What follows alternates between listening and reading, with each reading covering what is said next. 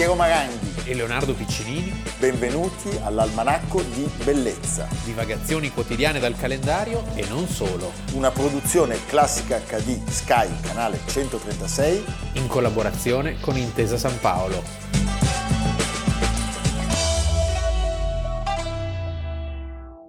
Almanacco di Bellezza, 26 luglio, Leonardo Piccinini. Piero Maranghi. Il grandissimo e scomodissimo Alan Parker, scomodissimo perché certo. è capace di raccontare storie scomode, ci porta in una storiaccia, una storiaccia americana. Tipica, tipica. delle fobie, no? dei momenti di... C'è, diciamo, come è tipica unica... delle fobie americane, eh? Sì, diciamo, a parziale scusante potremmo dire che c'era una guerra in cui morivano i figli degli americani, no? E quindi però la fobia è, è, cioè è, mancato poco che non ci fosse il pogrom. Sì, e ecco. peraltro forse è ancora più grave l'irraccontabilità, cioè il fatto che ci sia un'omertà su alcune vicende che emergono sì. poi ogni eh. tanto, eh. questa è una storiaccia, una vera storiaccia, perché noi parliamo dell'Export Control Act che eh, viene promulgato eh, dalla presidenza Roosevelt siamo eh, negli anni della guerra, per gli americani del pre-guerra. Del pre-guerra anche se diciamo c'era una guerra di influenze, perché gli americani, come sappiamo, avevano un forte interesse nel sud-est asiatico. Tant'è che non è un caso che l'attacco dov'è che arriva nel dicembre del 41? A Pearl Harbor. A Pearl Harbor. Eh. Eh, gli Stati Uniti avevano cominciato una politica di fortissimo embargo del carburante, ad alto numero di ottani, dei lubrificanti, dei materiali ferrosi nei confronti del Giappone per dissuadere eh, le naturali mire espansionistiche che questi avevano in Cina, in Indocina e non solo. Eh, c'era Roberto, l'asse Roma, Berlino, Tokyo e c'erano le richieste fortissime di Hitler che ai giapponesi chiedeva aprite un fronte a Vladivostok contro i sovietici non so così dove, schiacciamo non so dove. e invece eh, per i giapponesi certo. il progetto era un altro cioè l'espansione verso sud-est verso la Cina sì. il 24 luglio del 1941 sappiamo che c'è l'attacco a Saigon certo. e gli Stati Uniti inaspriscono l'embargo e proprio oggi parliamo ormai di 82 anni fa sì c'è una sanzione che tocca, un embargo che tocca tutti i prodotti petroliferi, i metalli, tutte le merci strategiche che non possono più essere commerciate con il Giappone. E gli interessi economici giapponesi in territorio americano vengono, vengono pure toccati, sequestrati. Sì e non solo quelli però pensate detenuti dalle società o da individui che operano dal Giappone. Eh, questa è la cosa Ma anche drammatica. quelli dei, mm. dei, cittadini di origine giapponese. Di origine giapponese e, e quindi insomma gente che, c'era, stata una, certo, eh, c'era stata una grande migrazione. Gente che è lì quasi da un secolo, sì, da 80 anni. Nel 1868 c'era stata una crisi economica che aveva fatto sì che ci fosse una grande migrazione di giapponesi che andavano a cercare lavoro alle Hawaii e sulla West Coast. Allora, diciamo che parliamo di un paese storicamente profondamente razzista, perché questo è innegabile. E tuttavia fondato sull'immigrazione. Sull'immigrazione. Grande, la, la, grande contraddizione. Infatti è, è, il razzismo degli altri immigrati in qualche modo. Certo. Eh, in particolare sì. dei WASP. Eh, parliamo di un paese che aveva già sperimentato con l'immigrazione cinese una serie di atti eh, decisamente crudeli e iniqui, c'erano i cittadini sostanzialmente a libertà limitata, cittadini di serie B. Quindi eh, che cosa accade? Loro non potevano acquistare proprietà, non potevano naturalizzarsi, non potevano votare e quando viene promulgato nel 24, Act 1924 che bloccava, quindi già anni prima, l'immigrazione dall'Asia, cioè si stabiliscono sostanzialmente delle quote, un limite massimo, quote di immigrazione dai paesi dell'Europa dell'Est e del Sud e si crea una situazione peculiare nella, all'interno della comunità giapponese, eh, ci sono quelli più anziani Le che caste. sono gli... Allora, I più anziani sono gli Issei. E, e, e, che non hanno molti diritti perché no. sono dei giapponesi. Sono E- privi di diritti. E poi ci sono invece i più giovani, i Nisei e i Sansei, che sono i giapponesi di seconda e di terza generazione. Quindi sono già cittadini americani a pieno titolo. a pieno titolo. Quando c'è l'attacco di Pearl Harbor, che ha citato il nostro Leonardo, il giorno di Sant'Ambrogio del 1941, Gli occhi a mandorla vengono visti con sospetto. con maggior odio soprattutto e con grande diffidenza da parte di tutti gli americani. E eh, c'era anche un tema, i giapponesi erano riusciti a far funzionare molto bene eh, le aziende agricole, in particolare nel deserto californiano, generando da parte dei bianchi un odio. Sì, questo mi ricorda molto il caso di Israele. Sì, No? è vero. E devo dire che anche questa cosa americana ha un parallelo con quanto avviene ad esempio in Inghilterra, con i cittadini italiani, Italiani. durante la seconda guerra mondiale, che vengono anche quelli presi di mira e boicottati. Sappiamo anche che Roosevelt, già all'inizio della sua lunghissima presidenza, ricordiamo, è stato nominato presidente e rieletto per ben quattro volte, Che grande persona. aveva, aveva ordinato all'Office of Naval Intelligence di investigare sui giapponesi hawaiani. Come la pensano? Saranno fedeli, saranno leali e addirittura, e questo è un episodio molto E contraddittorio, poi è tipico dell'America, l'uomo d'affari. aveva chiamato l'uomo d'affari Eh sì. eh, di Chicago. Immagini col sigaro. Eh, No, uno che si chiamava Curtis Monson, ma devo dire, era stato molto, molto diligente questo Certo. signore, perché lui col, col supporto dell'FBI aveva intervistato le comunità giapponesi per saggiarne la lealtà. A un certo punto questo Manson manda sul tavolo di Roosevelt il 5 febbraio un rapporto, Un rapporto. in cui dice, beh, sostanzialmente non possiamo lamentarci, non c'è un problema giapponese sulla West Coast. sono fedeli, Anzi, c'è un notevole, se non straordinario, livello di lealtà all'interno di questo gruppo etnico generalmente sospettato. E nonostante tutto questo, il 19, quindi solo 14 giorni dopo, febbraio, Roosevelt emana l'ordine esecutivo 9066. Cosa succede? I comandanti militari sul suolo americano hanno, diciamo, carta bianca per deportare da alcune aree per ragioni di sicurezza eh, quelli che vengono definiti i nemici alieni. Mamma mia. Tra questi eh, nemici alieni ci sarebbero anche tedeschi e italiani, l'asse tedeschi e italiani, ma solo ai giapponesi americani viene applicato in maniera universale l'ordinanza, anche perché diciamo la verità è che erano i giapponesi in quel momento Certo, il che erano il nemico per gli americani, che sarebbero poi arrivati in Europa molto dopo. C'è un sondaggio del 1942 che è inquietante perché eh, ci dice che il 92%, pensate, Vabbè, quello 92%, Bulgaria, Ah, quello è, volete Cristo Barabba, è la- l'eterna, cioè, mai Degli- chiedere troppo. mai chiedere troppo, degli americani è favorevole alla deportazione Sì, dei giapponesi. tutti. Se avessi que- chiesto, li uccidiamo tutti. tutti, sì. eh, naturalizzati e questa percentuale scende al 59% quando diciamo eh, si chiude soltanto ai giapponesi nati negli Stati Uniti. Comunque Dice mio cognato giapponese, no. No, teniamolo, teniamolo qua a casa. eh. C'è anche da dire eh, che eh, non c'è solidarietà dalle altre comunità, No, come sempre succede. come sempre succede, e in qualche modo la propaganda anti-giapponese esplode.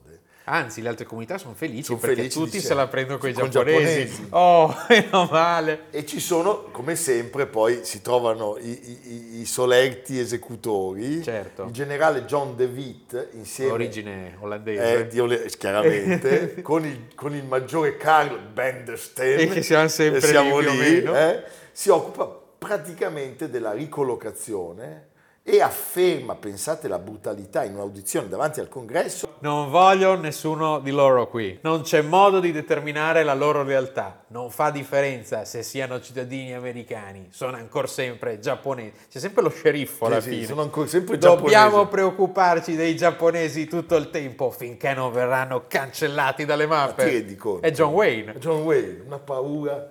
Pensate all'inizio del 1943 eh, gli ufficiali di, di- di- di questo movimento, il War Relocation Authority, fanno circolare un questionario, 28 domande, volto a determinare l'americanità Gli piacciono molto queste cose, anche sul volo per, gli- per l'America c'è sempre, il quest- c'è sempre il questionario da compilare. E qua succede l'imprevedibile però, perché in questo questionario loro stanno cercando delle reclute, perché poi sappiamo che in guerra ci andavano i neri, i, i- Sì.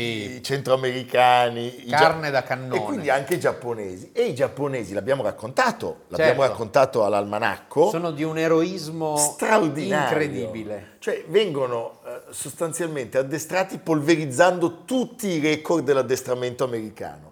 Il centesimo battaglione, sentitemi bene, arriva nel Mediterraneo il 21 agosto.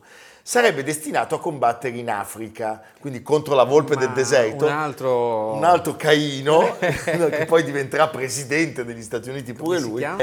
eh, Ike, cioè Eisenhower, rifiuta, dice io non li voglio, allora li mandano dove? In In Italia. Italia. In Italia, nel giro di poche settimane, diventa noto come il battaglione Purple Hearts per il numero di questa massima onorificenza che viene data ai morti e ai feriti che si sono distinti in combattimento e loro ovviamente ne ottengono tantissimo. Ma è straordinario. E insieme al 442 reggimento, formato dai Nissei continentali, nel corso di due anni, lo sappiamo, saranno più di 4.000 le Purple Hearts guadagnate dai giapponesi americani. Che si, che si distinguono soprattutto, e questo diciamo un po' ecco, in coerenza con quello che facevano gli altri, in azioni suicide. Le azioni suicide. Banzai! Banzai. Però l'abbiamo raccontato all'almanacco, sono loro che liberano È vero, sì. eh, il campo Le di marce della concentramento morte, a. Dachau. Il 18 dicembre del 44 la Corte Suprema degli Stati Uniti Quindi la guerra non ancora finita. emette forse una delle più orrende decisioni della sua storia. il caso Korematsu contro gli Stati Uniti,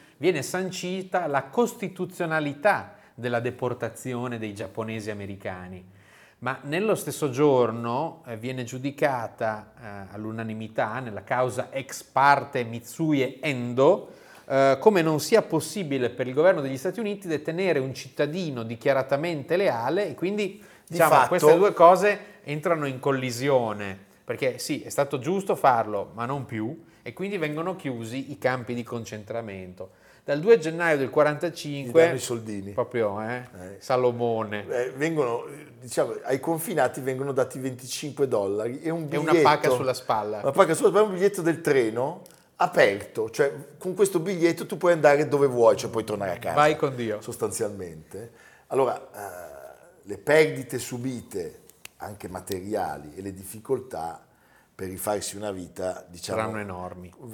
varranno molto di più di quei 25 dollari. Certo. È una brutta storia, eh, noi la raccontiamo, eh, c'è un grande... un grande- Right or wrong, that's my country. That's my country. Eh, noi cerchiamo uno zuccherino finale Esatto. eh, con eh, il capitano Kirk. We were, we were taken from our home and loaded onto train cars with other Japanese American families. There were guards stationed at both ends of each car, as if we were criminals. We were taken two thirds of the way across the country, rocking on that train for four days and three nights to the swamps of Arkansas. I still remember the barbed wire fence that confined me.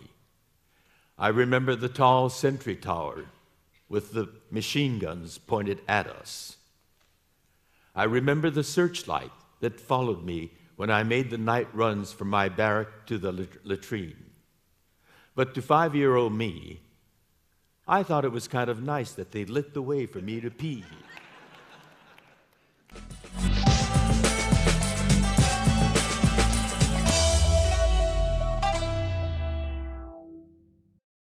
Leonardo, in risposta a quanti accusano l'almanacco di essere sempre troppo dedito a figure del Ma passato, come? Chi è che osa? ma nessuno, però Ecco. facciamo finta. Ah, ok. eh. Ci hanno detto che non, la faccia. non volevano ascoltare la storia di Benedetto Marcello o, Marcello. Di, Marcello o di Andrea Chenier. Oggi parleremo di un tema di stringente E attualità. Shakespeare invece va bene. Ecco, no, ma Shakespeare va sempre Ah, bene. ecco, meno male. Di stringente attualità e facciamo gli auguri. Sappiamo che certamente ci guarda. Certo, Kevin. Hi Kevin. Hi Kevin, è il suo compleanno perché oggi, 26 luglio, nasce nel 1959, dove? New Jersey. New, Jersey. Kevin Spacey Eh. è l'attore due volte, due volte Non premio, sta passando un bel momento. premio Oscar, compie oggi 64 anni. Il 28 giugno, un mesetto fa, Eh. A Londra è iniziato un nuovo processo. A Londra è vero, voi ministro, io corriero, Eh, sì. eh, che lo vede imputato in relazione a 12 episodi di presunti abusi sessuali e molestie varie nei confronti di quattro uomini che sarebbero avvenuti tra il 2001 e il 2013.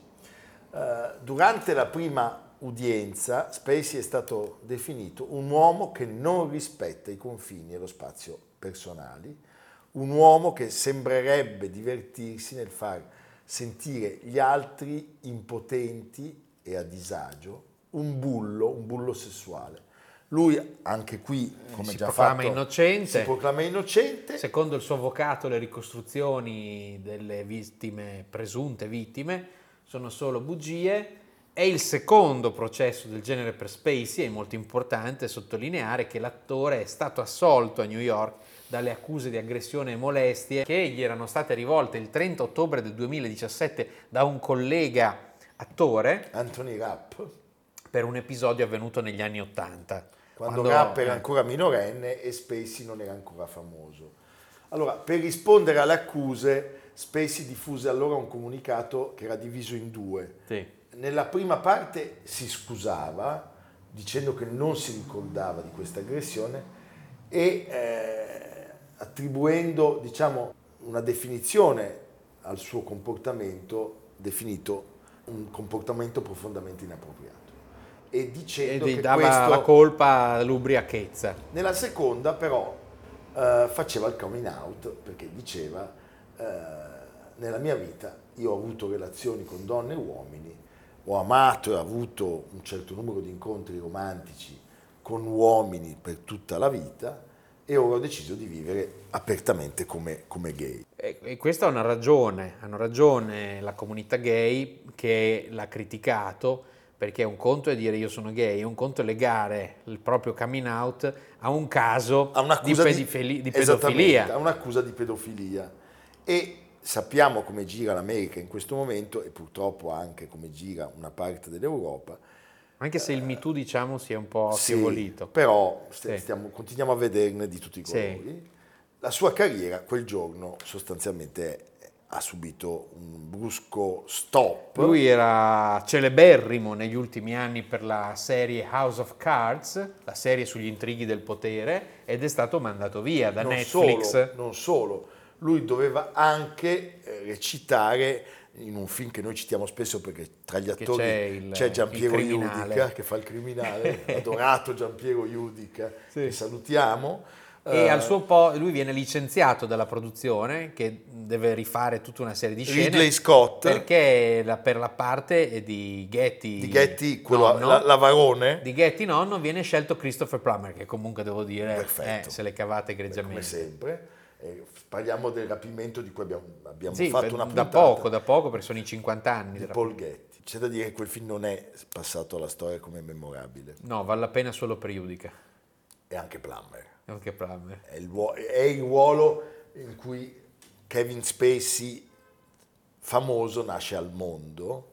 Il personaggio di Kaiser Sose, come dimenticarlo? Lui aveva già recitato in altri film, c'è una sua parte bellissima in Americani, film strepitoso che vi suggerisco di rivedere. E devo dire che è quasi come se lui non avesse mai sbagliato film negli ultimi anni, perché è stata una serie di film molto ben scritti, molto d'autore, ehm, d'azione, però sempre con una grande sceneggiatura. grandissima.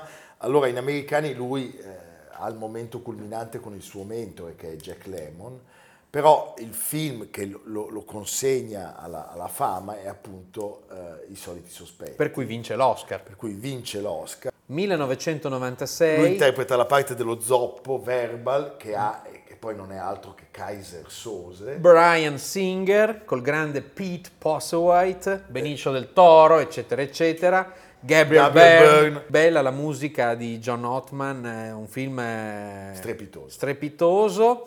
E Un attimo dopo sì, ne arriva Seven, un altro. Seven, Seven. David Fincher, Brad Pitt, Morgan Freeman, Gwyneth Paltrow, eccetera. dove lui fa la parte del cattivissimo. Poi lo, lo- lo ricordiamo eh, nel progetto stupendo Riccardo III di Sì, Al Al Pacino, Pacino. e lo ricordiamo, eh, lui è uno dei tre poliziotti di quel bellissimo LA Confidential, insieme al gladiatore Russell Crowe e alla meravigliosa. Kim Basinger e c'è anche Danny DeVito. Sì, è vero. Nello stesso momento c'è un ruolo, un ruolo trainante in mezzanotte nel giardino del bene e del male. Uno dei film più insoliti e complessi diretti ma non interpretati da Clint Eastwood. Poi c'è uno scontro, incontro bellissimo, Il negoziatore 1998 con Samuel Jackson prelude al secondo Oscar. ed è il film forse che l'ha consacrato definitivamente che è American Beauty. American Beauty. Un film, se vogliamo, che occhieggia un po' a tutti i cliché, un po' a tutte le sensibilità più recenti, che però è anche un'indagine molto amara sul disagio, sul vuoto della società contemporanea. È un film che consiglio di vedere in lingua originale perché è doppiato veramente malamente. Ha vinto 5 Oscar, regia, film, sceneggiatura, Spacey appunto e fotografia. Ed è il film di un grande regista teatrale inglese, Sam Mendes, che qui è al suo esordio al cinema. dove poi darà Eh. delle prove straordinarie. Pensate, questo attore straordinario diventa anche il direttore artistico dell'Old Vic, cioè uno dei più prestigiosi Sì. teatri di Londra, e incomincia a arrivare la prima disavventura extracurricolare, cioè una notte viene aggredito e scippato in un parco, mentre porta fuori il cane e tutti si chiedono che ci faceva a quell'ora Space nel parco alle 4 di notte. Eh, altri film che si possono ricordare, Elvis e Nixon, 2016, dove Spacey fa la parte di Nixon. Baby Driver, Edgar Wright, che è l'ultimo film. prima dello scandalo. Sì, L'Italia, eh, diciamo, nei suoi confronti dimostra una grande empatia, perché a gennaio lui ha ritirato il premio al Museo del Cinema Sì. di Torino nella Mole Antonelliana e ha trovato anche una, una parte nella seconda opera dell'attore e regista Franco Nero, che, che però è il, marito di, è il marito di Vanessa Redgrave, Eh sì. eh, l'uomo che disegnò Dio. Vediamo che cosa accadrà, eh, ci sono tanti film da vedere e c'è un futuro, eh, vedremo cosa, cosa produrrà ancora questa vicenda. se vuol venire qui con noi all'Almanacco, Noi lo, lo ospitiamo. lo ospitiamo. Sì, Sì, sì, noi siamo aperti. sì, sì, noi lo ospitiamo, poi Sì. vediamo Poi- adesso. poi- La giustizia faccia il suo corso, cavolo. come dicono i pentastellati in no, televisione. vabbè, adesso questa è una Eh, frase di buonsenso. In Italia no. Ah, vabbè, come sei assoluto. No, no, sono su. Eh, Alle nostre spalle un meraviglioso libro. Non è routine, non è routine. hai ragione Leonardo, non facciamo della routine. Perché poi il telespettatore si deprime se sente che non c'è È vero, empatia. bravo. Ecco, grazie di avermi ricordato questa cosa, Leonardo. Grazie di venire qui tutti i giorni a frustrare il tuo compagno di avventura. Bene. Non frustare. No, frustare non ancora. Anche hai visto che sul frustare Adalgisa ha fatto eh, come frustare? Perché lei nel circo in cui lavorava prima c'era quello cattivo che, che, faceva che era Merigo, Che era eh, Merigo. vestito da domatore. eh. con le brache di, Sì. delle leopardate. Va bene, faceva anche il salto delle piattole, ma questa è un'altra storia. Senti Leonardo, tu cosa? Allora, tre appuntamenti. Gli 80 anni di Mick Jagger oggi. Eh, non si può lasciare questa cosa così. Quindi, Mick, caro Mick, anche Caro tu Mick, che guardi mandaci la un regalo. mandaci un regalo. Mandaci, mandaci dei soldi. Una fidanzata. Una fidanzata, Sì, eh, ecco. che ci rimane un, osso in mano, Cioè, una tibia, va bene, primo. Secondo, Secondo, domani sono i dieci anni eh, dell'inaugurazione di un museo molto bello, il Museo delle Scienze di Trento, disegnato da Renzo Piano, un progetto unico nel panorama italiano, ha commentato il direttore Michele Lanzinger, che ha cambiato il volto della città. Un museo che attraverso lo studio e il racconto della natura e delle meraviglie della scienza si è rivelato attrattore turistico e, non manca mai la parola, volano, Volano. di sviluppo per il territorio. Mettiamoci anche un bel disruptive. Con l'accento giusto, Sì. però, che alcuni dicono volano. Volano, eh, volano, Volano. eh, filano, filano e fondono. volano. E, poi... il terzo, tragico, ma diciamo che troviamo qua. perché questo è, c'è tutto C'è nell'almanacco. tutto. 27 luglio 1993, Domani quindi, domani i 30 anni del tremendo attentato di Via dei Giorgofili del PAC, per cui andate al PAC che c'è una mostra di nove artisti, una timeline con fatti, audio e video d'epoca. e- ecco diciamo che apri una ferita però, Sì, perché il PAC è il grande incompiuto. Sì. Cioè, l'abbiamo rifatto e siamo felici, è un luogo meraviglioso, meraviglioso e creato da un genio che si chiamava Gardella. certo. Ricostruito in mille giorni grazie all'assessore di allora e all'Esselunga di Bernardo Caprotti che finanziò l'operazione. Eh, Era Filippo Daverio l'assessore. il nostro adorato Filippo, diciamo che si può fare di più. Pacman. Pacman, eh? dateci il pack. Eh, potremmo gestirlo noi il pack. Pacman. Pacman, va bene. A domani. Viva a domani. Almanacco di bellezza a cura di Piero Maranghi e Leonardo Piccini. Con Lucia Simioni, Samantha Chiodini, Silvia Corbetta, Jacopo Ghilardotti, Paolo Faroni, Stefano Puppini. Realizzato da Amerigo Daveri, Domenico Catano, Luigi Consolandi, Simone Manganello, Valentino Puppini. Una produzione classica HD, Sky Canale 136 in collaborazione con Intesa San Paolo.